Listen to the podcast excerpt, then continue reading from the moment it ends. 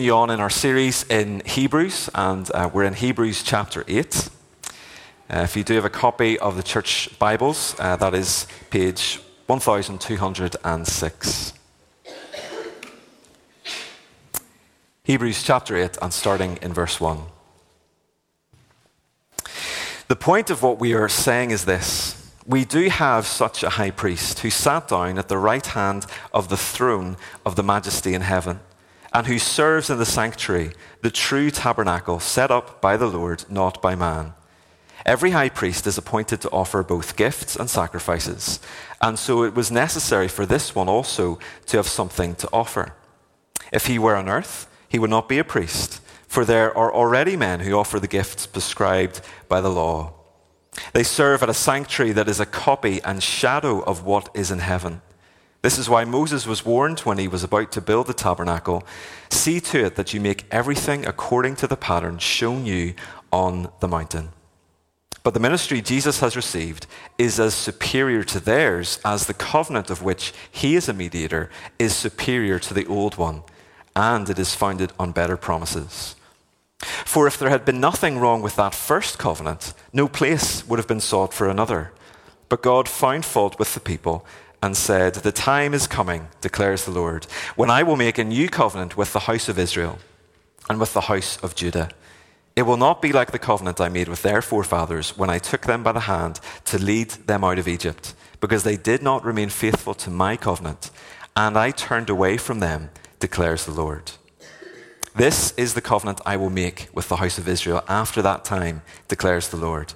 I will put my laws in their minds and write them on their hearts. I will be their God, and they will be my people. No longer will a man teach his neighbor or a man his brother, saying, Know the Lord, because they will all know me, from the least of them to the greatest. For I will forgive their wickedness and will remember their sins no more. By calling this covenant new, he has made the first one obsolete, and what is obsolete and aging will soon disappear. This is God's word.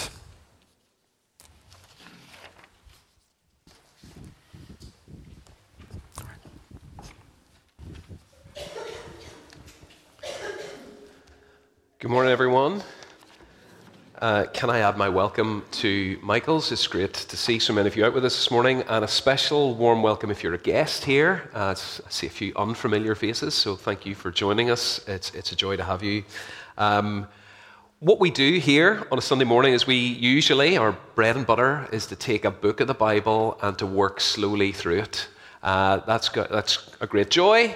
But it's also a great challenge because often uh, some of the books of the Bible have very difficult passages in them. Uh, and this is one of them, I think.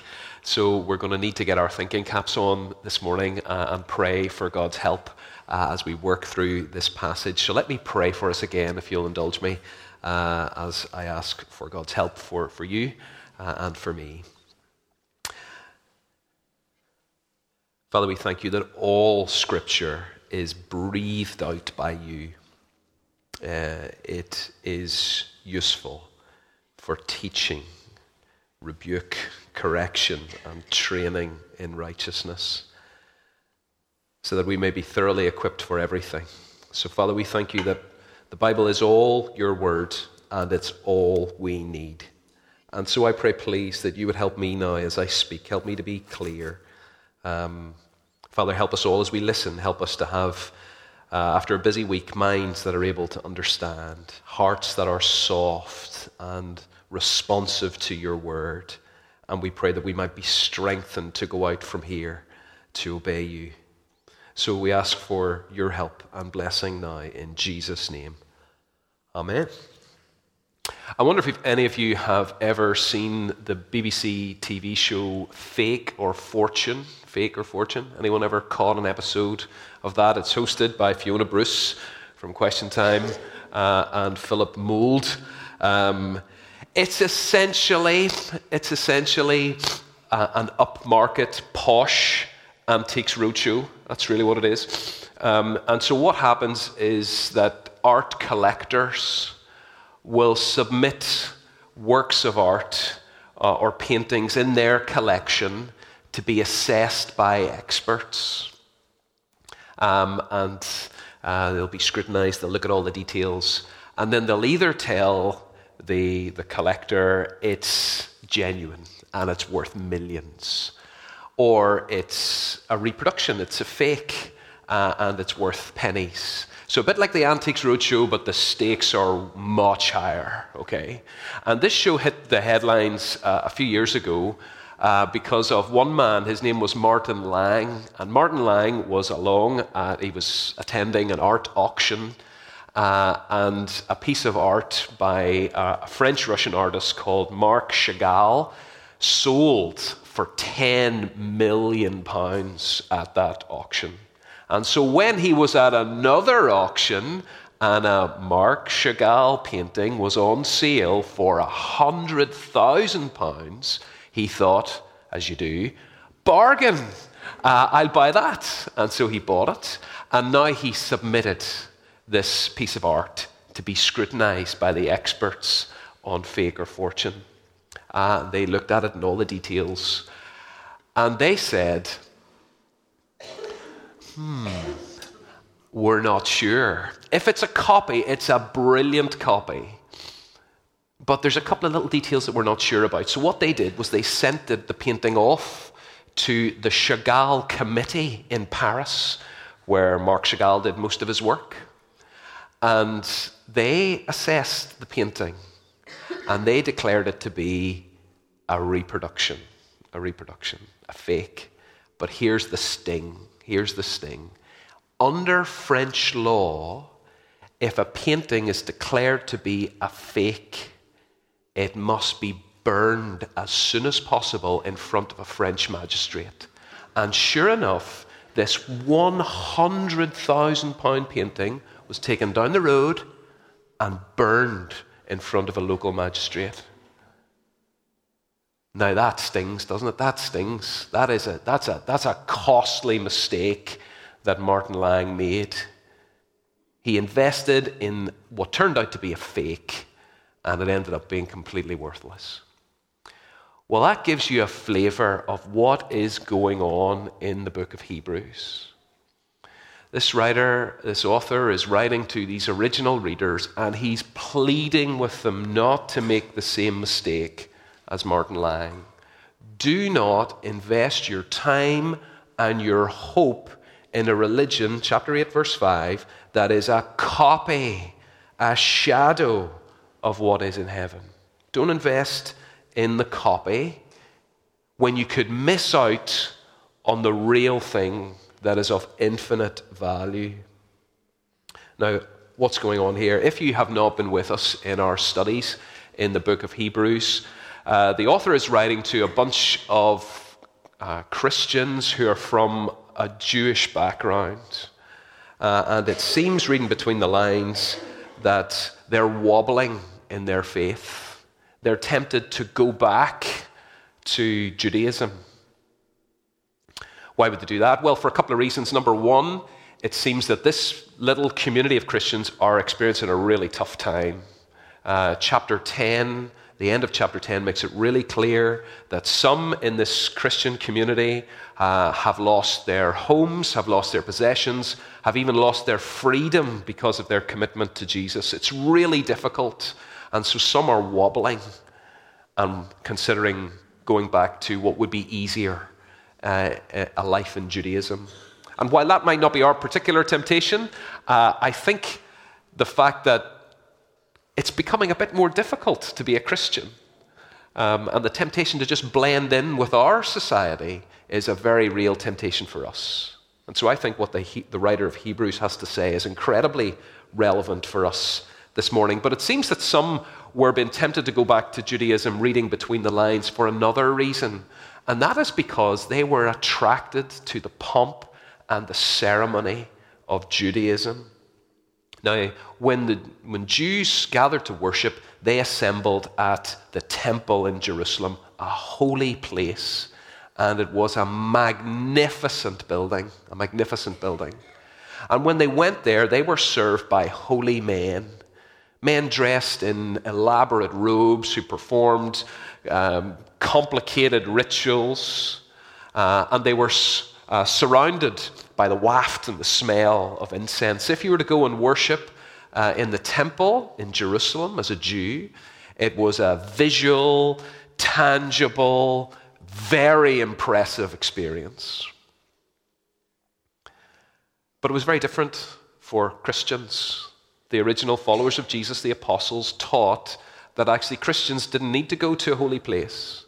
They didn't need special mediators. They could approach God anywhere, worship God anywhere. And so these Christians were gathering in one another's living rooms. They were opening up a book, and someone was explaining a passage, and they'd sing a couple of hymns, and they'd pray a few prayers, spend some time together, and go home. By contrast, it was a very unimpressive experience. And so some were clearly tempted to go back, to go back to Judaism. Christianity had no fancy buildings, uh, it had no sacrifices, no ceremonies. It was all very underwhelming. But at the end of chapter 6, the writer gives a brilliant, and uh, in my, we didn't spend too much time on it, but at the end of chapter 6, the writer gives a brilliant illustration. He compares Jesus to an anchor, to an anchor. And the point is very simple an anchor is of best use to you when you cannot see it.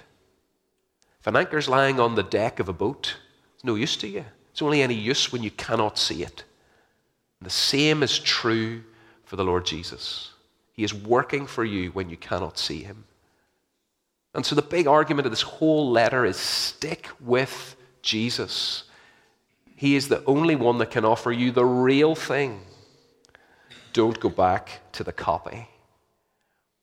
And he gives two more reasons for that in this chapter. Two reasons why you should stick with Jesus and not go back to the copy. The first reason is very simple is this He is a superior minister, and he gives us access to a better sanctuary. A few years ago, Ruth and I were toying, uh, well, we'd actually decided, in fact, to switch our internet supplier. I'm sure many of you have done that. Um, on paper, it looked like a brilliant idea. Uh, one company was offering a stronger signal, they were offering a cheaper price. And so we decided to make the move, make the switch. Uh, the equipment came in the post. Uh, once we wired it all up, hooked it all up, didn't work properly. And then we discovered that actually there were some hidden costs in in cancelling your previous account. And so we really investigated the cancellation period. We toyed really with going back to our previous supplier. And that's the situation uh, these first readers are in. They've converted to Christianity, but it's been a very unimpressive experience. There have been some unexpected costs. And so now they're seriously considering going back to Judaism and in this first little section, the writer is saying, I want you to be, I want to be absolutely clear. Judaism and Christianity, he didn't use these terms, but this is the point he's making. Judaism and Christianity are not the equivalent of BT and Virgin Media. Okay? They're not just two providers of the same service and it's up to you which one you choose. He's saying Christianity and Judaism are radically different, radically different. In verses 1 to 6, he says, with one, you have earthly rituals instituted by Moses compared to heavenly realities offered by the Lord Jesus. You'll see from chapter 8, verse 1, that we are right in the middle of a long argument now, the main point of what we are saying is this. See, it's always good when a preacher says something like that, isn't it? So uh, you've homed out, you haven't really been paying attention, you've been thinking about what's for lunch uh, or what's going to be happening tomorrow morning. Well, look, forget about all that. Here's the big point that I'm trying to communicate. What is it? Well, it's a, he gives that a brilliant summary of the previous chapter. We have such a high priest. What kind of high priest? Well, Michael unpacked chapter 7 for us last week. And very simply, in the previous chapter, the writer has been telling his readers and us that Jesus is superior to every Jewish high priest that's come before him. He is superior because he is the pure and the perfect high priest. So in chapter 7, verses 26 and 27, he says this Such a high priest truly meets our need, one who is holy, blameless, pure, set apart from sinners, exalted above the heavens. Unlike the other high priests, he does not need to offer sacrifices day after day, first for his own sins and then for the sins of the people. He sacrificed for their sins once and for all when he offered himself. I was out for a meal with a few friends recently, went to pay, and the waiter said, It's already been paid for. Someone's covered it for you. The good news of Christianity is when we come to God and we confess our sin and trust in the Lord Jesus, He says, The Lord Jesus has paid for it all for you. It's all been covered. That's really what that word atonement means to cover over. Your sin has been covered over, fully paid for. Jesus is also, he's our pure and perfect high priest. He's also our permanent high priest. Chapter 7, verse 25. Jesus lives forever. He has a permanent priesthood. Therefore, he's able to save completely those who come to God through him because he always lives to intercede for them. Jesus is greater than everyone that's come before. He can deal with all your past mistakes, he can help with all your present problems. He's all you need. He's all you need. And now he goes on in this chapter, he goes on to say, you can, the fact that Jesus is superior to everyone that's come before, every priest that's come before, can be seen by the fact that he works in a better place and can be seen in what he's doing now. First, the fact that he is superior can be seen in where he serves. He serves in the sanctuary, the true tabernacle set up by the Lord, not by mere human beings. Jesus doesn't work in a tent or in a building in Jerusalem. He works in the throne room of heaven. That's where he works. Second, we can see that Jesus is superior because of what he's doing, what he's doing. Uh, in the Old Testament, when the tabernacle and later the temple were, were set up, we're given lots of information about the furniture that was in the temple. There were tables and there were lampstands and there were altars. But one piece of furniture is notable by its absence, and that is chairs. There were no chairs in the tabernacle, in the temple. Because priests never had the opportunity to sit down. Their work was never done. There were always more sacrifices to be offered. Our high priest, by contrast, he can put his feet up, he can take a load off. Why? Because his work is completed. He offered a sacrifice, as we'll see in chapter 10, a sacrifice that is so great, that is so perfect, that is so expensive, it can cover, for, it can cover all our sin. His work is done. So you see, Jesus offers us the real thing, and everything else was just a copy. The writer goes on priests who offer the gifts prescribed by the law, they serve at a sanctuary that is a copy and shadow of what is to come, or of what is in heaven. Verse 5. I don't know if you've ever been to a restaurant. Ever been to one of those restaurants when, when you get the menu, there are pictures of the food on the menu? Get that? Maybe that's just the kind of restaurant I go to when on holiday, but uh, there are pictures of the food. Well, those pictures give you an idea of the reality. They are not the reality themselves. That's pretty clear, isn't it? It's pretty obvious. You know, there's no, you, there's no point in just salivating over the pictures or holding on to the menu. There, that's not going to help you. That's not going to fill you up. You need to go on and order the food. In the same way, the writer is saying that all that happened in the Old Testament, it was a picture, a signpost to something bigger and greater that was to come. And in verse 5, he goes on to say that, look, I'm just not, I'm not making this up. I'm, this, this, right in the Old Testament, you were told this. You were told that this was only a picture and a shadow in the Old Testament. And so he goes on to quote uh, from the book of Exodus, where he says, Moses was warned when he was about to build the tabernacle, see to it that you make everything according to the pattern shown you on the mountain.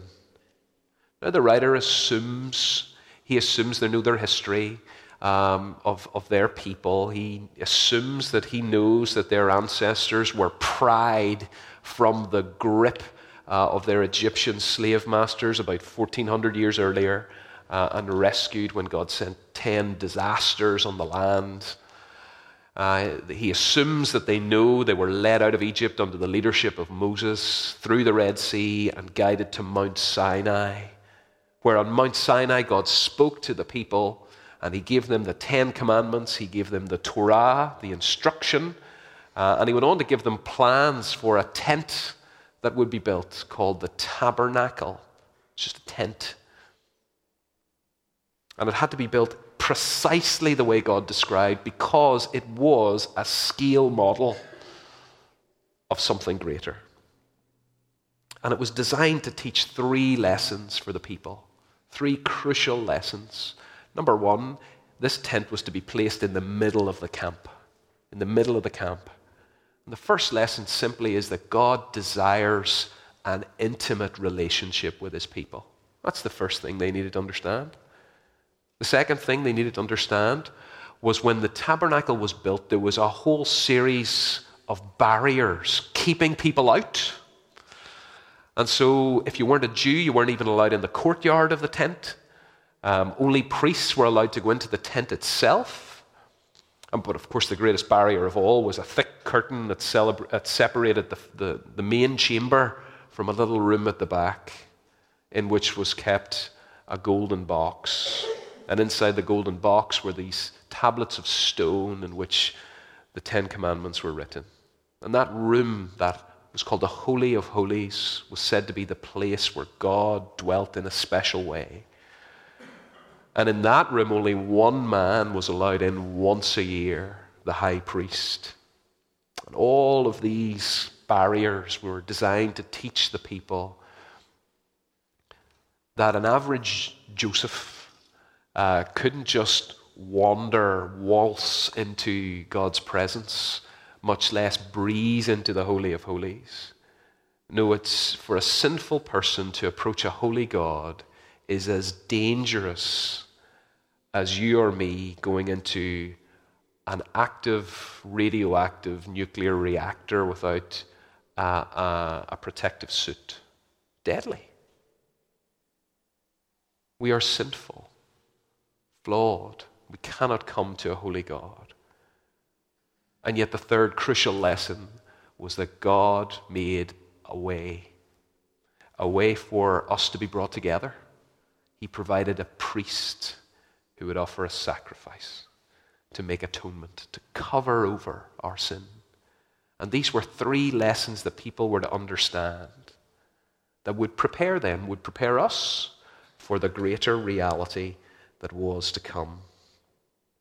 All these religious systems, all these priests and offerings and sacrifices, they were all just a signpost to the greater reality that was to come. And he's saying, You've got that now. You've got that now. You have the ultimate high priest who serves in the ultimate sanctuary, who offered the ultimate sacrifice.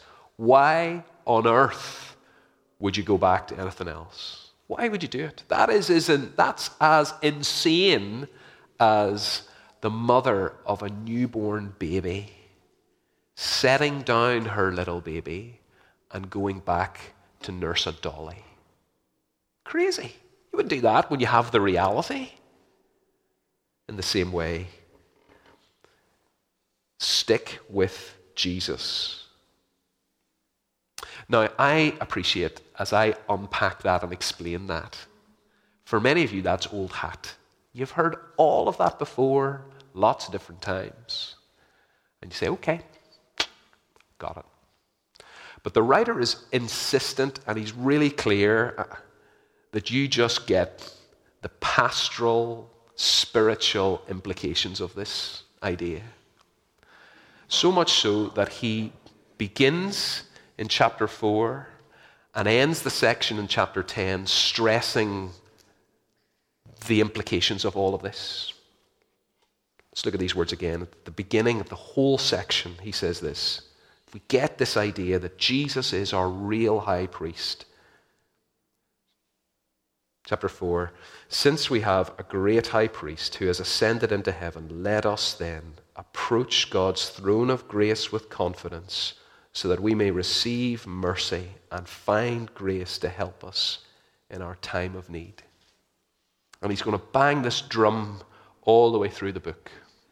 He says, Do you get, do you get it? The mind blowing privilege that you have that when you pray, when you pray, your words do not just bounce off the ceiling.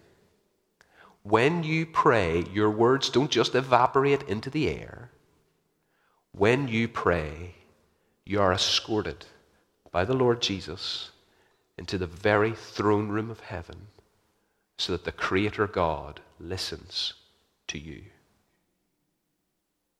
So that when you confess your sin, you will find mercy.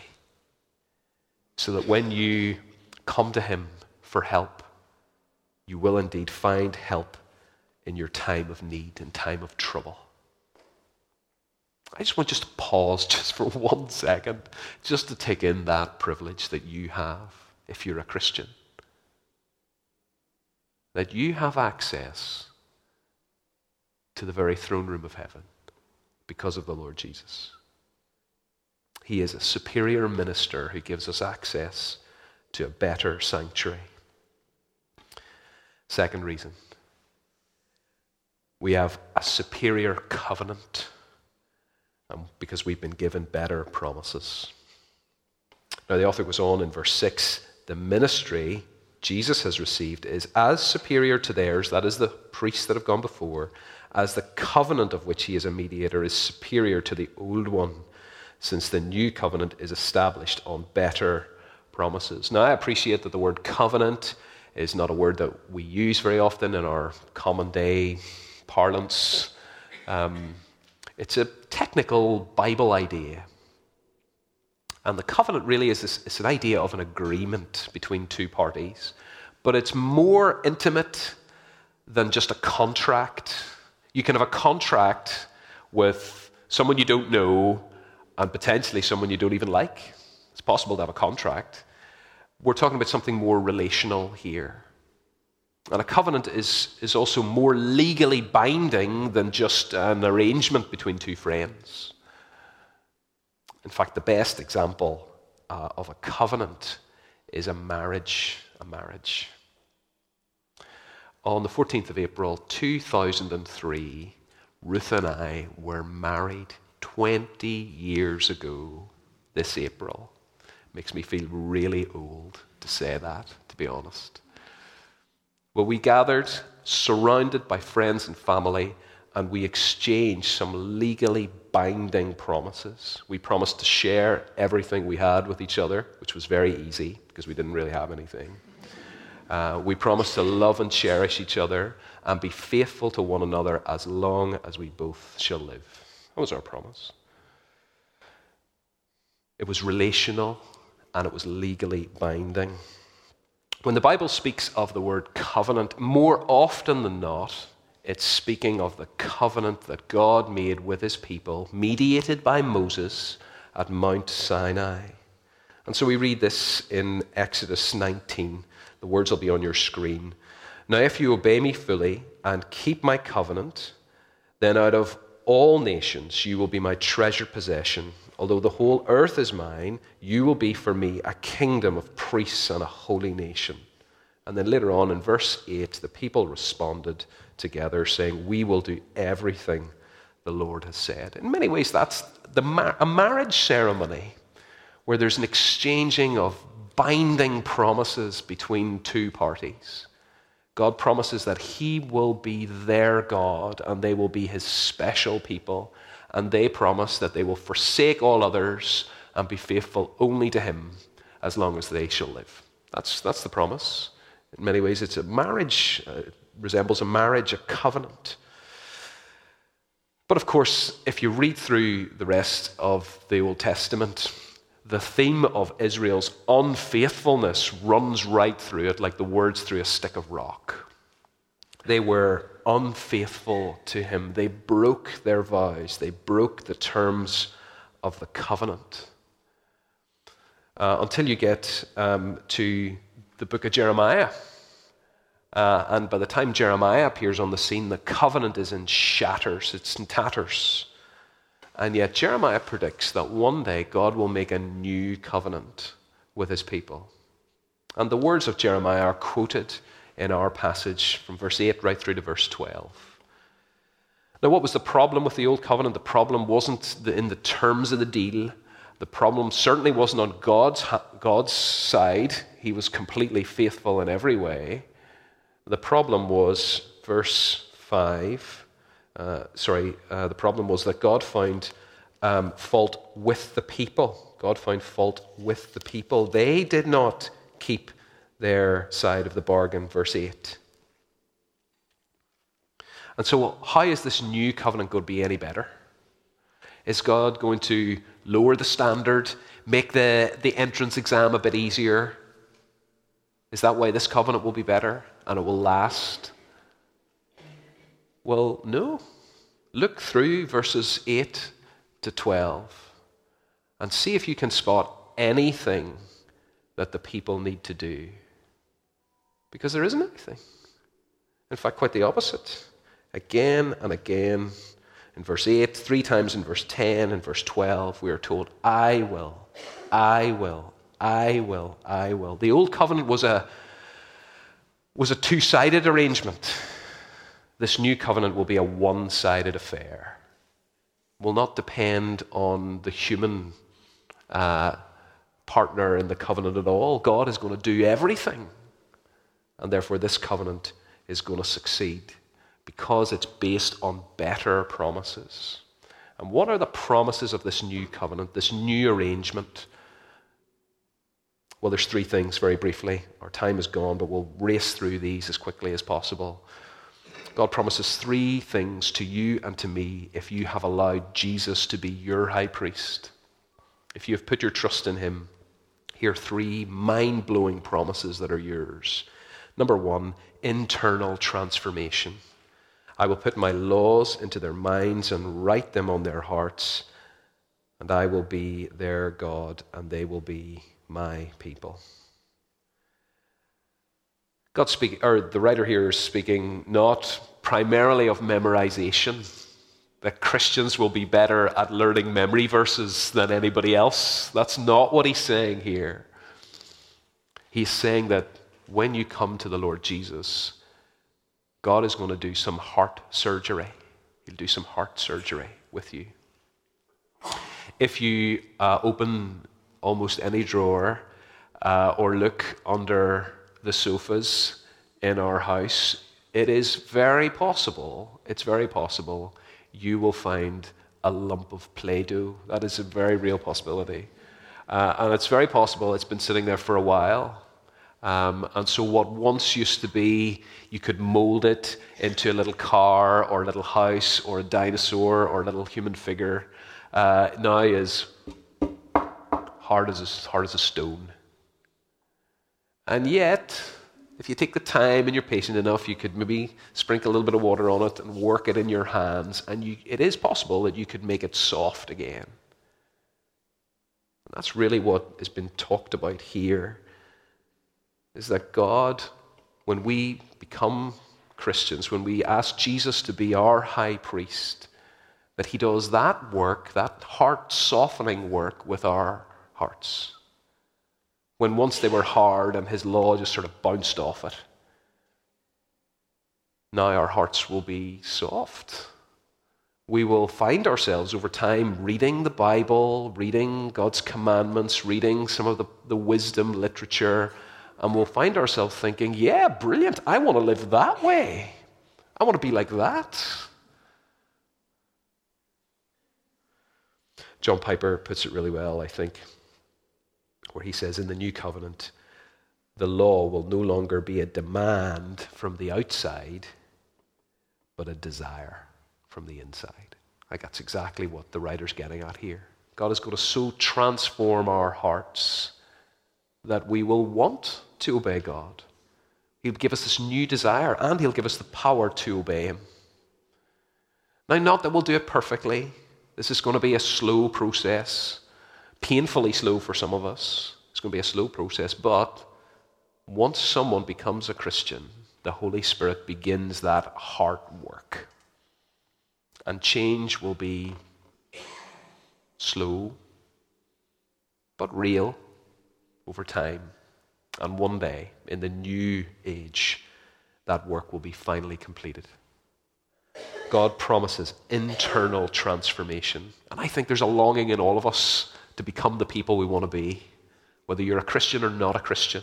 I think there's that longing for change and growth and development in us all. And here, here we go. Here's how to get it. Here's the promise come to Him.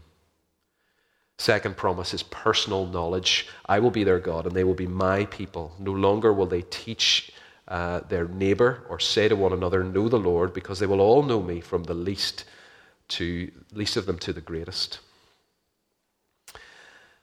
Personal knowledge, personal knowledge. Now, some of you might be thinking, hold on a minute, does that leave Lee in a slightly tricky spot here? Uh, no more teachers necessary. Uh, should we give him his, his P45 and say, thanks, thanks, all the best now, take it easy? Um, well, I don't think that's what he's saying here. Um, throughout the rest of the New Testament, it's really clear teachers are needed and necessary uh, to open up God's Word, explain it in a way that comforts and challenges and spurs on God's people. But what the writer's getting at here is there will be no more need for special mediators. Special mediators. You see, if you were um, a Jewish believer in the Old Testament, at best, you had an indirect relationship with God. You didn't really have a personal God, you more had a national God. You needed prophets and priests and kings. They would meet with God personally, and then they would come to you and they would give you God's word and God's command. You couldn't go into the temple. God didn't speak directly to everybody. In the old covenant, uh, our relationship with God was indirect. But with the new covenant, that all changes. That all changes. We who have put our trust in the Lord Jesus as our high priest, we can know God directly. Directly. Every believer can come to God in prayer directly. Every believer can call out to Him as our Father.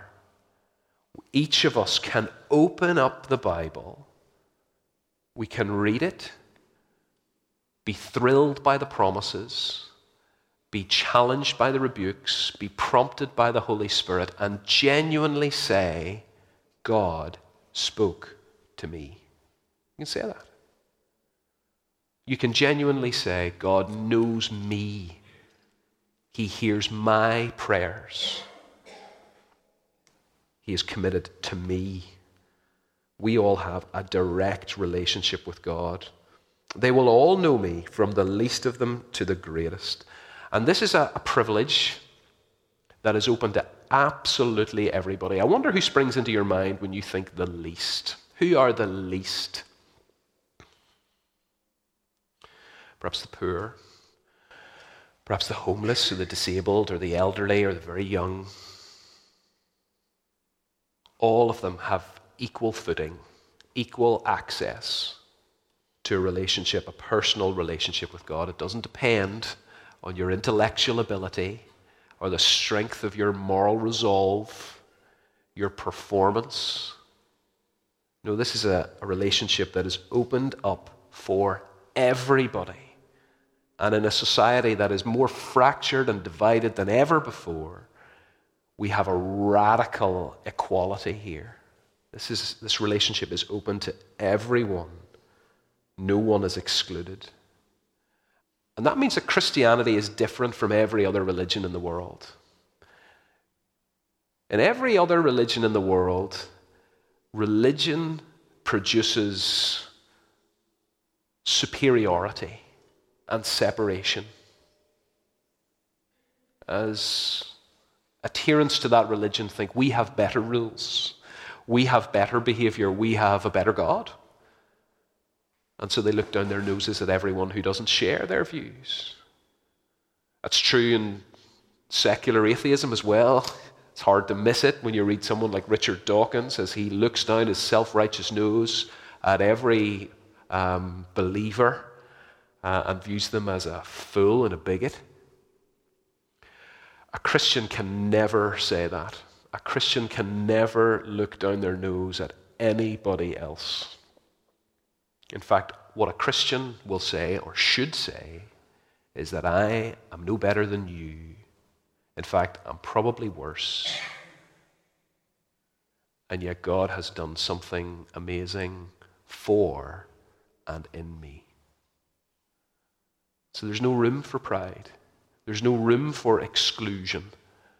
There's no room for self righteousness anymore because this personal knowledge is available for everyone. And I think this brings a big challenge for us as we think who we should be sharing the good news of Jesus with. It's for everybody, absolutely everybody. And therefore, we need to cross every barrier wonderful promises, internal transformational personal knowledge, and lastly, very briefly, total forgiveness. Total forgiveness. I will forgive their wickedness and will remember their sins no more. Now, when the Bible speaks of God remembering, we need to be really careful because it doesn't mean that he had forgotten, that he is forgetful or struggles with being senile. That is not true. So when you read a passage like um, Genesis chapter 8, verse 1, where we read that God remembered Noah, it is not that. I wonder what Noah's up to. Haven't seen him around for a bit. Oh, yeah, there's Noah. It's not that God had forgotten Noah. The idea is that of God remembering is that God brings to the forefront of his mind because he's now going to act. That's what that word always means to recall in order to act. And what does he do immediately? He rescues Noah. When God remembers the people of Israel in their slavery, he then immediately acts. And so, what the writer is saying here is that God will never remember our sin, He will never bring it to mind in order to act against us. It's a wonderful way of saying God will never punish us. Never punish us for our sins. We are truly, completely, fully, and permanently forgiven. Forgiven. How can God promise that? Well, because of chapter 7. Because of chapter 7, He can make that radical promise because of chapter 7. Because the Lord Jesus has offered the ultimate sacrifice that covers over all our sin and failure and shame so that we are fully forgiven. And we'll get back to that and that sacrifice in chapter 10. Perhaps you're here this morning and you're just acutely aware, acutely aware of your own failure. This is wonderfully encouraging promise then for you to hear. If you've asked Jesus to be your priest and your go between, it's covered, fully paid for. It will never be brought up in God's mind again. The old covenant was based, was a two party arrangement and based on the obedience of the Israelites. And so it failed. It failed. The new covenant is based solely and fully on the obedience of the Lord Jesus. And so it can never fail.